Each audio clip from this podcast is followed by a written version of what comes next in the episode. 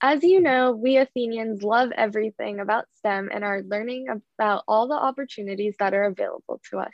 How were you introduced to STEM? Was there a particular subject in school that you loved, a family member or mentor that influenced you? You know, it's funny you say that. I mean, when I went to school and uh, later on to university, the term STEM actually didn't exist.